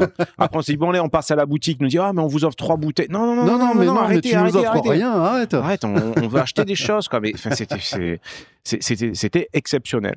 Et euh, donc voilà, comme vous avez. Au-delà de la gentillesse, on ne peut que vous recommander le domaine parce que, en vrai, les vins, ils sont euh, originaux, d'accord, ils le prennent. Non, non, mais c'est bon, les gars, c'est bon. Et Ah ce qui est curieux, c'est que, alors, pour les vins du Sud, c'est vrai que la région des Sud, la région Sud, Mhm. c'est plus une région de, de rouge. Ouais. Et euh, c'est vrai que ces blancs sont vachement bons. Oui. Ces blancs sont vachement bons, ils sont assez atypiques, malgré le fait qu'ils soient faits avec euh, des marsannes, euh, non, Voilà, des- euh, des, des- des cépages plutôt classiques, mais il arrive à garder une vraie fraîcheur. Et c'est chose qui me manque, moi, dans les blancs sudistes, justement. Ouais, trop liquoreux, enfin pas, pas liquoreux, mais presque, quoi. Oui, trop oui, c'est quoi. ça, c'est ça. Et, euh, et, euh, et c'est vraiment chouette. Et les rouges sont super bons. Il a des Mourvèdres. Je lui en ai pris un carton, là, la cuvée Magma. Oh la Ah ouais, vache, ouais. ils sont bons, ces Mourvèdres. Alors ne parlons même pas de la, la cuvée Monica, qui est faite La dans Monica. petites bouteilles de 50. C'est des petits c'est vins du jus de liquoreux fruits, quoi. pour le C'est dessert. oh là là, mais c'est- Parfait. c'est exceptionnel, Tu- exceptionnel. Et Non, on ne dit pas des, des mots, des superlatifs pour pour faire genre d'eux. C'est vraiment. Enfin, on- là, on le dit à l'unisson, c'est un coup de cœur euh, total, quoi. Tu vois la cuvée Monica Oui, Des crêpes. oui. Parfait. T'as de la pâte? Crêpes, casso- cassonade, Hmm? Monica. Paf et c'est bon. Et là, tu te tapes une régalade, mon Ah ouais, gars. une pipe au lit. C'est c'est incroyable. Mais euh, Tu salis tout, Julien, tu salis tout. Non, non, franchement, c'est- super. En plus de ça, les blancs, ce qui est, ce qui est rigolo avec, euh, avec les blancs de, donc de Damien, c'est qu'il se dit voilà, moi les blancs, personne n'en fait quasiment. Enfin, c'est pas, c'est pas ce qui se fait, c'est pas la norme par ici, mais j'ai envie d'en faire parce que j'aime bien. Et il le fait super bien. quoi. Ouais, et ça marche. Donc, et ça et marche. ça marche, quoi. Enfin, c'était juste, juste génial. Et en effet, donc après, on est, on est parti. On avait presque du mal à partir en disant, on est quand même bien. Et on prend des photos. En plus de ça, on avait donc euh, Greg, le cousin de Thomas, qui était venu prendre des, prendre des photos. Donc, on va avoir plein de photos. On a, on a les tiennes, on a ceux qui, les petits Yes. selfies qu'on s'est fait, etc. Donc, on, va, yes. on pourra vous partager un super album photo. Euh, pour, euh, et je pense que vous allez voir sur les photos, euh, vu la banane qu'on a euh, tous les deux, que c'était vraiment un super, un super moment. Bref, vous l'avez compris, on a passé un samedi en vacances. Ouais, c'est clair. Et euh, c'était pour le podcast. On vous, on vous en fait partager un petit bout. Donc, bien on a un peu du mal à parler. Oui, forcément, on a goûté toutes les cuves du domaine. Donc, on, peut bég- on peut bégayer un peu, forcément. On a le droit, on, on nous en a le voudra droit. peu. Mais voilà, donc sur bien comme d'habitude, hein, on mettra donc sur les descriptifs de l'épisode, etc. Donc tous les liens qui vous permettront d'aller donc sur le, les, les réseaux sociaux et sur le site internet du donc, de, domaine de Belle-Pierre à Murviel, les Montpellier. En parlant de blanc, Julien, Oui, nous en avons un dans nos verres. on en a. Donc, tu as goûté. Oui, j'ai goûté. C'est fou aussi, ça. hein. Ça aussi. Ça, Une dingue. couleur, on dirait même pas du vin, on dirait de l'eau. La- C'est très, très clair. C'est très très très clair. Les blancs de c'est là-haut sont en général très très clairs. Alors c'est quoi du Sauvignon du coup C'est Oui, euh, bah ouais, oui, c'est oui, ça, oui, ouais, ouais, ouais. bien entendu. On y est. On est dedans, on est dedans. On est dedans, en plein. hein. Euh, Je, je regarde la quatrième euh, de couverture, là. Lis la phrase en vert là. Pour le respect de l'homme. Et du vignoble, aucun produit de synthèse n'est employé. Ah ouais, tiens, ils mettent ça. C'est dingue. D'accord. hein. Donc il fait 13, Oui. ça passe bien. Donc ça, toi, alors, tu, tout de suite tu dis, ah, bon mais ça, ça se mange avec des, des crottins de chavignol. Euh, en apéro, ça passerait super bien également. En apéro, ça marche super bien. Ouais. Même, même avec de la charcute, moi j'aime bien ça. Ouais, ouais. Évidemment, avec tous les poissons, Mhm. c'est parfait. Ouais. Tout des huîtres, avec un- clair. Alors ça, avec Ah les fruits de mer. Là, je pense qu'on peut pas faire Les mieux. vins avec une attaque un peu, un peu, un Mhm. peu acidu, pas acidulée, mais l'attaque est vive quand même sur ce genre de vin. C'est pas un vin euh, très beurré, très. euh, C'est pas du chardonnay, c'est sûr l'attaque est quand même assez vaillante. Et, euh, et, euh, et voilà, donc euh, oui, avec tout ce qui est fruits de mer, c'est parfait. typiquement, un plateau d'huîtres, un plateau d'huîtres, on se, on se régale, quoi. Ouais. On se régale. Ouais, Et ouais, ça, c'est bon. Mais même, c'est même un vin de copain. Moi, j'aime bien ça, boire, boire l'apéro. À- accouder au comptoir avec des cacahuètes, ça suffit, quoi. Tu vois Et là, tu blagues, ça fait 13, c'est pas si pire. Tu peux, tu peux, tu peux enquiller quelques verres Ah, ouais, sans, ouais, te- bien sûr. Ouais. sans repartir coucher, quoi. Ouais, ça, pas- c'est vraiment le genre de bouteille que tu peux amener. euh, C'est pas comme les vins qui font apéro, quand 17 t'es que vous vendez à super, 15, quoi. là, bande de voleurs. Escroc, pirate. Euh, alors, je sais pas si tu te souviens la dernière fois, donc euh, le- sur le dernier épisode, Yes. euh, lorsqu'on avait fait un petit feedback sur euh, notre notre escapade à la vigne, notamment pour le projet euh, Garage Lab, donc euh, sur les quatre pointes, le travail à la terre qu'on en a fait. Fait. dit- Tu m'as dit, waouh, il y a plein de manques, il y a des, il faudrait qu'on plante, etc. Et moi, je t'ai dit, ouais, je me suis renseigné et il faut, a priori, si Ça, on achète ça, voilà, on, on C'est de peut- l'argent de perdu. Voilà, on peut lancer les pierres dans la, dans la terre et espérer que ça pousse, quoi. Euh, par contre, il y a quelque chose qui m'intéresse. Alors, je ne sais pas si la faisabilité est réellement possible ou si c'est viable économiquement, mais il y a quelque chose qui m'intéresse. Euh, c'est la greffe. Donc, rapidement, on en avait parlé la dernière fois. J'ai dit, écoute, je creuserai le, le sujet et c'est- ce que j'ai fait. Et euh, donc, la greffe, je réexplique rapidement le concept. C'est-à-dire qu'aujourd'hui, n'importe quelle vigne, c'est-à-dire n'importe quelle souche que vous voyez euh, partout en France, euh, il y a un porte-greffe et un greffon.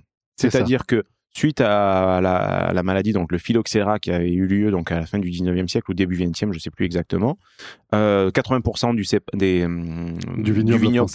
français ben, s'est retrouvé malade et mort. Pourquoi? Parce qu'en gros, ben, on- des petits malins dit ouais, on va importer donc, des souches américaines, ça donne super bien. Et sauf qu'ils ont, en même temps qu'ils ont importé ça, ils ont importé un parasite, le phylloxéra, et qui a en gros fracassé toutes les autres euh, souches, c'est-à-dire tous les, les vignobles français, euh, franco-français, quoi. Euh, pour euh, pallier ce souci, qu'est-ce qu'ils ont fait? Ils, ont, ils se sont dit bon, ben en fait, on prend les souches américaines Qui, elles, sont immu- qui sont immunisées. contre cette merdouille et on va y greffer par-dessus les Voilà. cépages français euh, que, euh, ancestrales, quoi. Ancestraux. Oui. Ancestralo. Ancestralo? Ancestralopithèque. Ancestrals, je crois, avec un S. Ancestral. Et donc, à partir de là, euh, ce que vous voyez aujourd'hui, euh, c'est toujours la norme, sauf que maintenant, c'est fait en laboratoire, c'est développé avec des brevets, etc. Enfin, c'est beaucoup plus compliqué que ça. Mais voilà, en gros, vous avez euh, le système racinaire donc, est américain, et ce qu'il y a au-dessus, le raisin qui est produit, est français. Enfin, en tout cas, c'est le- ce sont les cépages français. Nos, nos cépages traditionnels. euh, Voilà. Donc aujourd'hui, ce qui se fait le plus souvent, tu vas voir le pépiniériste, tu lui dis bon ben voilà, il me faut X plants de syrah, de grenache, de enfin tout ce que tu veux. Euh, sur un porte-greffe qui porte un nom euh, qui est référencé par le laboratoire qui l'a développé, Ouais. euh, chaque porte-greffe va avoir en fait des spécificités. Donc par rapport, euh, si vous voulez beaucoup de rendement, si vous avez des terrains qui sont maigres, si vous craignez la pluie, si vous craignez pas la pluie, etc., etc. Donc en fait, par rapport à la À ton la- terroir, à voilà, ta par terre. rapport à la caractéristique, aux caractéristiques de ton terroir, de ta terre, tu vas choisir ton porte-greffe et le cépage. Bon, c'est après c'est ouais. c'est euh, secondaire, régional, c'est quoi, secondaire. ouais. Donc voilà comment ça se passe. Donc, mais le pépiniériste, d'où il le chie, quoi, j'ai envie de te dire. Hein, le- Oui. Voilà, ça là, d'où ça sort. Parce que comment ça se présente, c'est une baguette avec de la cire au bout, donc c'est-à-dire euh, le bout rouge. hein, Oui, pour- oui. Voilà. Je vous laisse euh, imaginer tout bon, ça.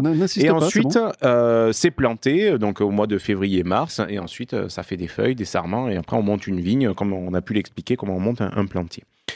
Donc c'est une greffe qui est faite euh, par des pépiniéristes. Mais les vieux, les anciens, passaient Yes. pas forcément comme ça, ils ne passaient pas par des, euh, par des laboratoires euh, ou des pépiniéristes. Donc qu'est-ce qu'ils faisaient? Ils prenaient des, euh, donc des, des vieilles, euh, euh, des vieilles souches, des, euh, des vieilles vignes qu'on pouvait Ouais. trouver à, à l'état sauvage. Euh, en effet, il est, euh, il est greffé à, à des nouveaux cépages, etc. Donc, il est surgreffé. Donc, je me suis dit, j'aimerais bien retrouver cette technique-là.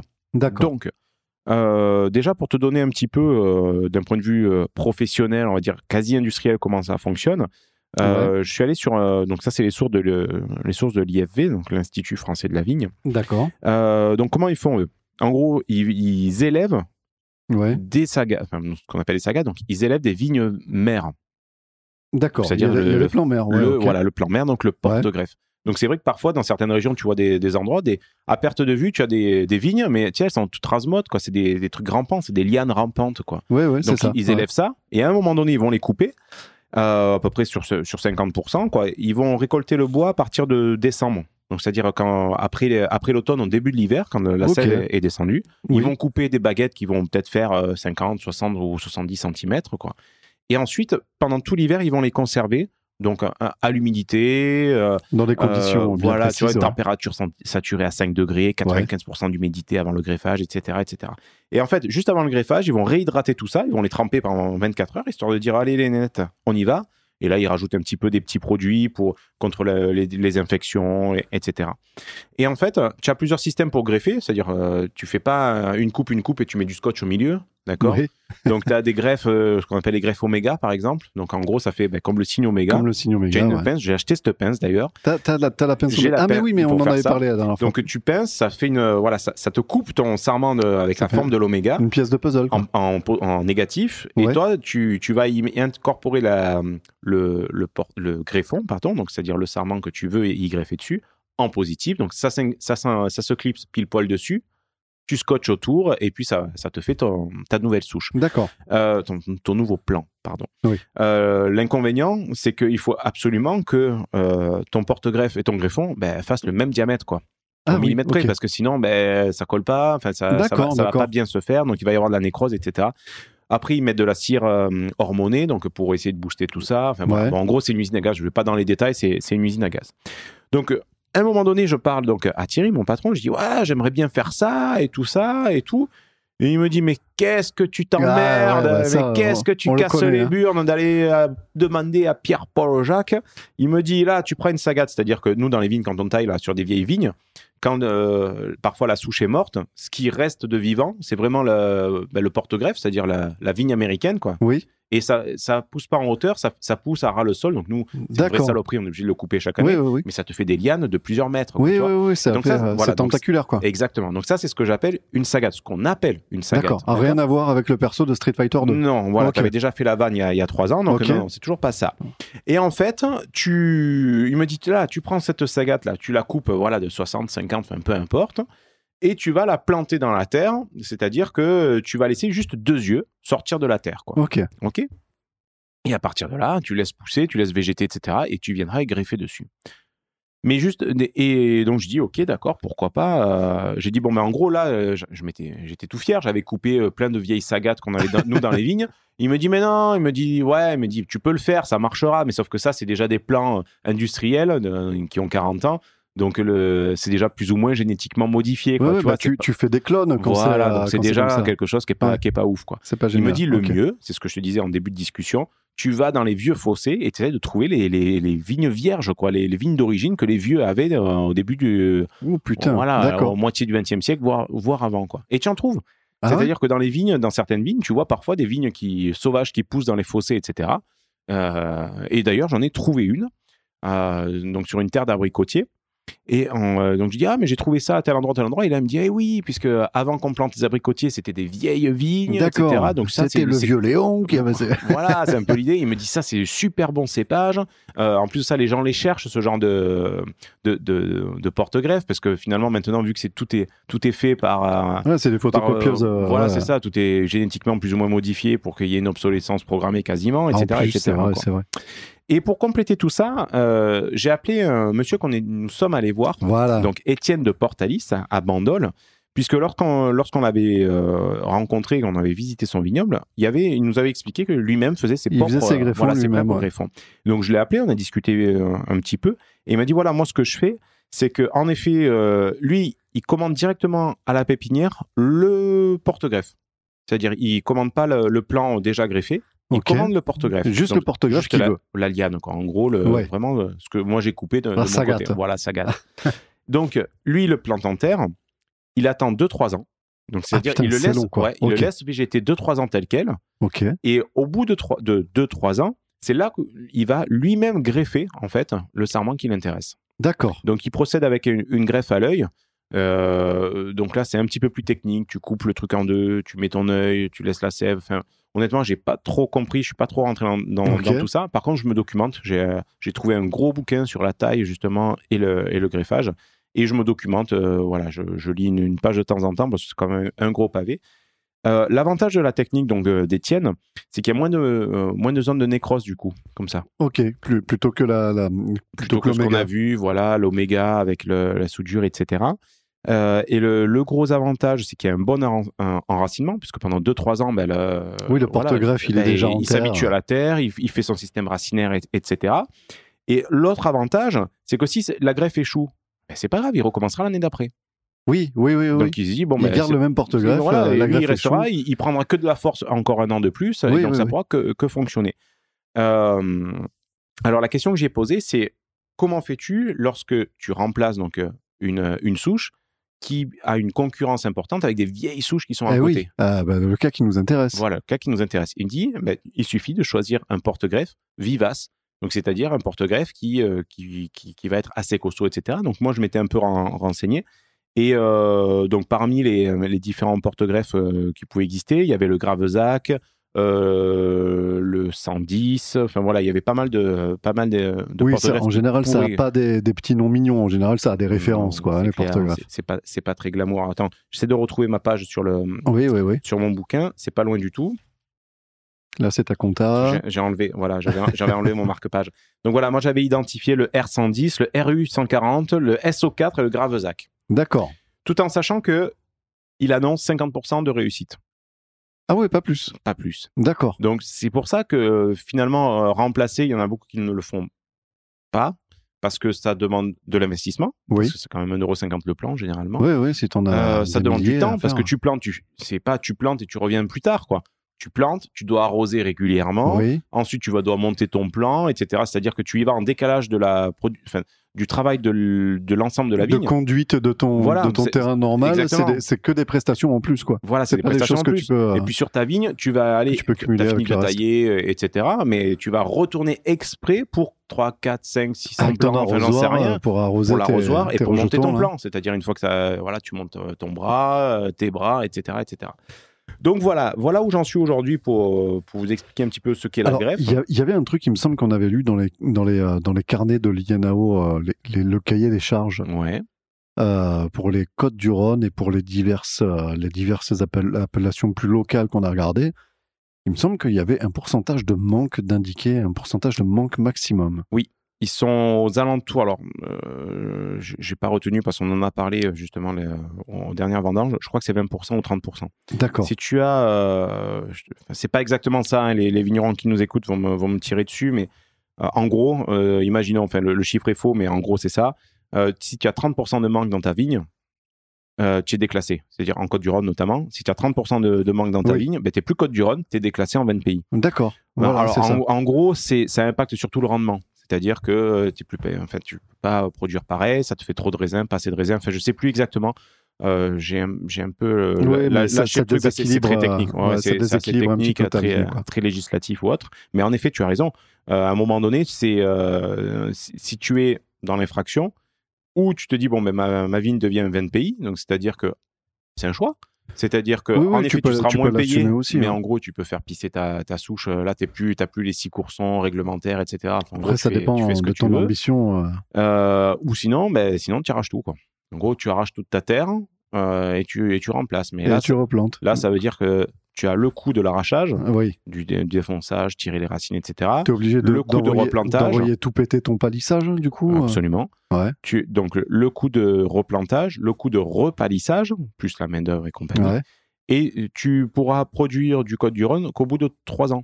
forcément. Donc, en gros, tu as un manque à gagner pendant trois ans, tu fais rien. Alors, tout arracher, Plus, tout, tout replanter, tout repalisser. Plus pas, de, pas de revenus pendant au moins trois ans. Alors, pour donner un budget, euh, Je on crois a que c'est 15 000 euros l'hectare à peu près euh, 15 000 pour, euros euh, pour l'hectare planter. pour planter, pas tout repalisser. Non, non, pas- non. Donc, il faut faire x2.